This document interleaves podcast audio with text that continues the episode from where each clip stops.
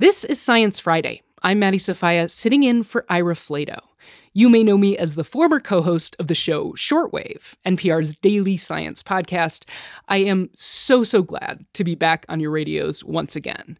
Later in the hour, science writer Ed Yong takes us inside the amazing sensory worlds of other animals.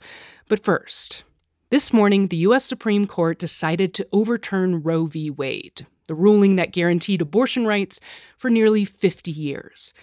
The decision was expected, given that the draft opinion was leaked in May, but it is still devastating to many people in the United States. So, what will the impact of this decision be? Joining me now to break down this and other short stories of the week is my guest, Kathleen Davis, producer for Science Friday, joining me from Brooklyn, New York. Hey, Kathleen. Hey, Maddie. So many of us have been waiting with bated breath for this legal decision. Now that it's out, what does this mean? Yeah, I mean, it's important to note that this isn't really a surprise. We've known yeah. that a decision has been pending in the Supreme Court for about a month now. And to give our listeners a little bit of a refresher, a draft opinion was leaked in early May that had circulated among the Supreme Court justices, and it showed that a majority of them were in support of overturning Roe v. Wade. Right. We now know that the outcome of that draft was indeed the court's final decision. The actual case the court looked at was called Dobbs v. Jackson Women's Health Organization. So that Jackson, Mississippi clinic is the only abortion provider in the state. It sued Mississippi over a fifteen-week abortion ban that has no exceptions for pregnancies by rape or incest. Mm. The Supreme Court, going in favor of this Mississippi law, effectively overturns Roe v. Wade's precedent, which is going to have huge ripple effects throughout the U S. Right. I mean, what what could this mean for the country? Yeah, so a study from the University of California says that more than twenty-five percent of abortion clinics in the U S are likely to shut down under this overturn. And wow. this will probably have the biggest impact in the South and the Midwest.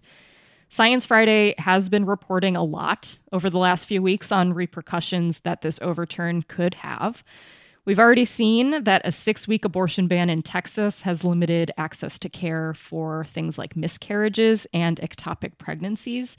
Ectopic pregnancies are a rare but potentially fatal medical condition where the fetus actually grows outside of the uterus. And those repercussions will come from the fact that uh, medication that's used for abortions are also approved treatments for miscarriages and ectopic pregnancies.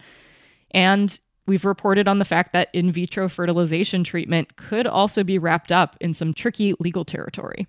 Yeah. And Kathleen, I feel like we'd be remiss not to say that abortions have happened forever and will continue to happen under this new ruling. Right.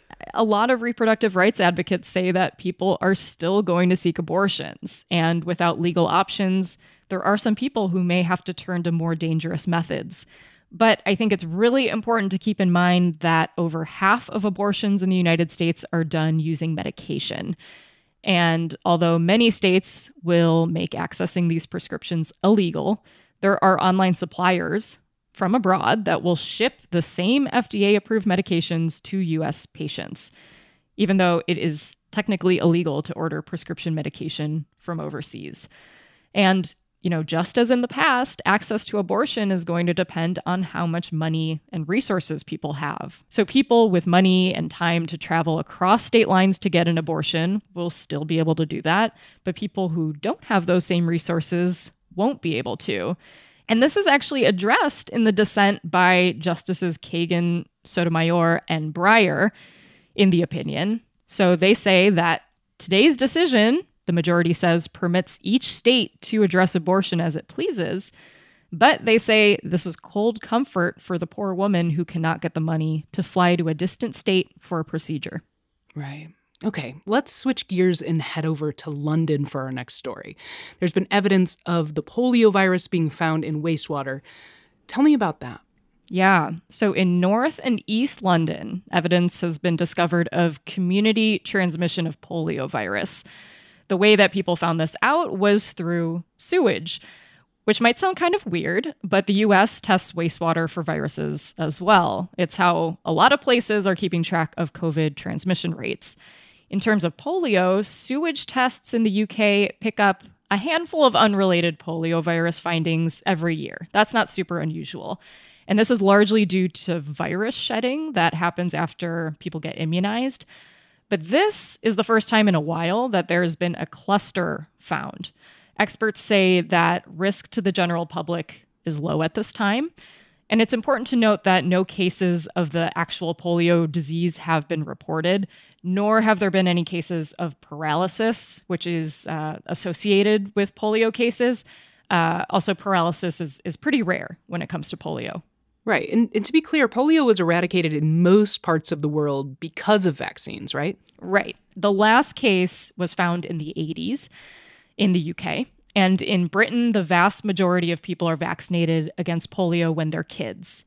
So the genetic sequences of the virus that were found in the sewage suggests that these individuals may be related. So the government is urging people to make sure that they're fully vaccinated against polio.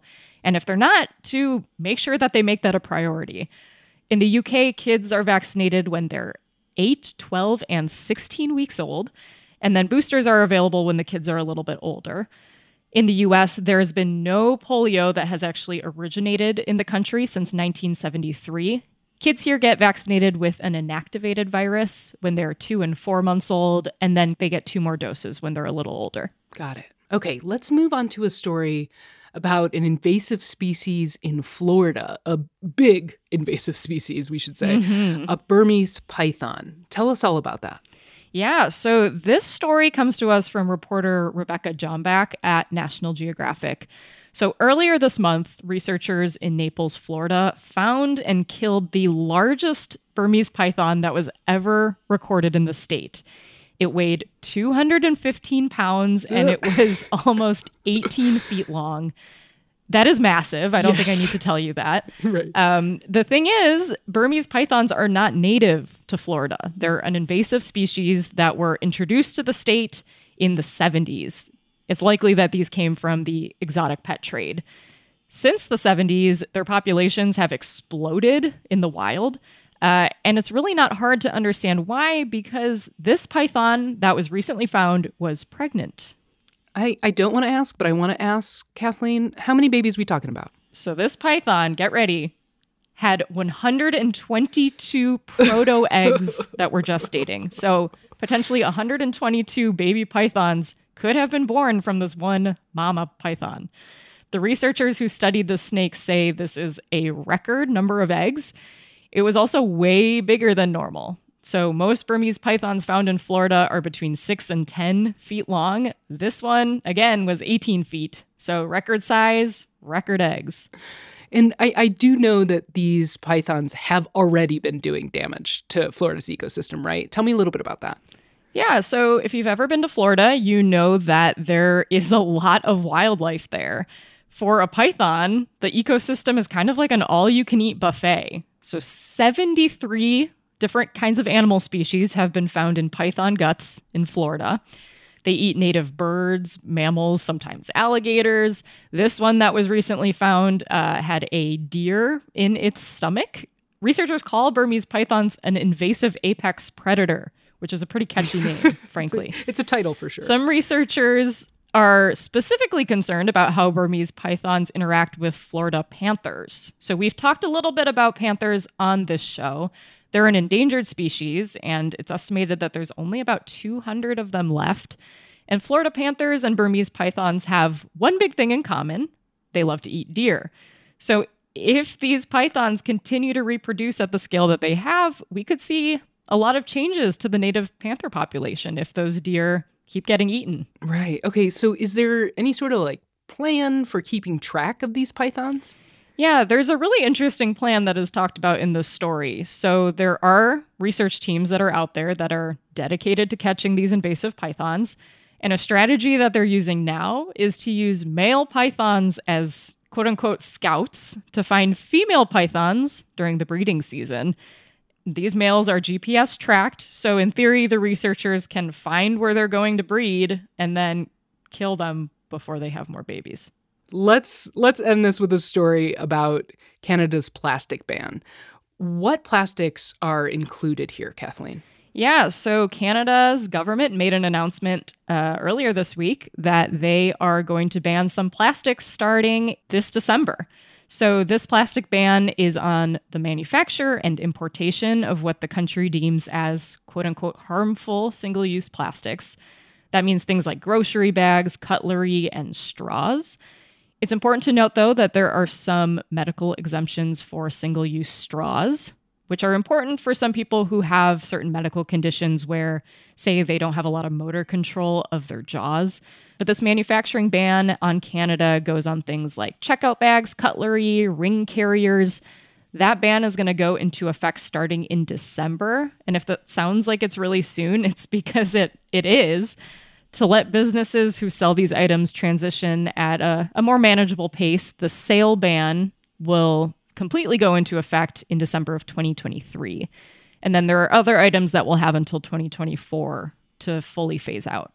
Kathleen, can you give me some context here? Like, what are the stats on how much single-use plastic Canada goes through? Yeah, so according to the Canadian government, up to fifteen billion plastic shopping bags are used every year. That is billion with a B. And about sixteen million plastic straws are used daily. That's a lot. The Canadian government says that this ban, when it's all said and done, could reduce carbon emissions by one point eight megatons. That's a lot of tons. So how likely is it that the U S could do something like this? Well, as we all know very well, it's hard to get things done here in the U S. Right. So on a federal level, it's unlikely that we would see something like this anytime soon. But there are some cities that have, you know, some kind of plastic ban in effect. So New York City, for example, where I am, it bans plastic shopping bags in a lot of businesses. So, you know, maybe someday we'll have more widespread rules on, on single-use plastics, but probably not that soon. That's all the time we have for now. I'd like to thank my guest, Kathleen Davis, producer for Science Friday, joining me from Brooklyn, New York. Kathleen, thanks for joining us. Thank you, Maddie.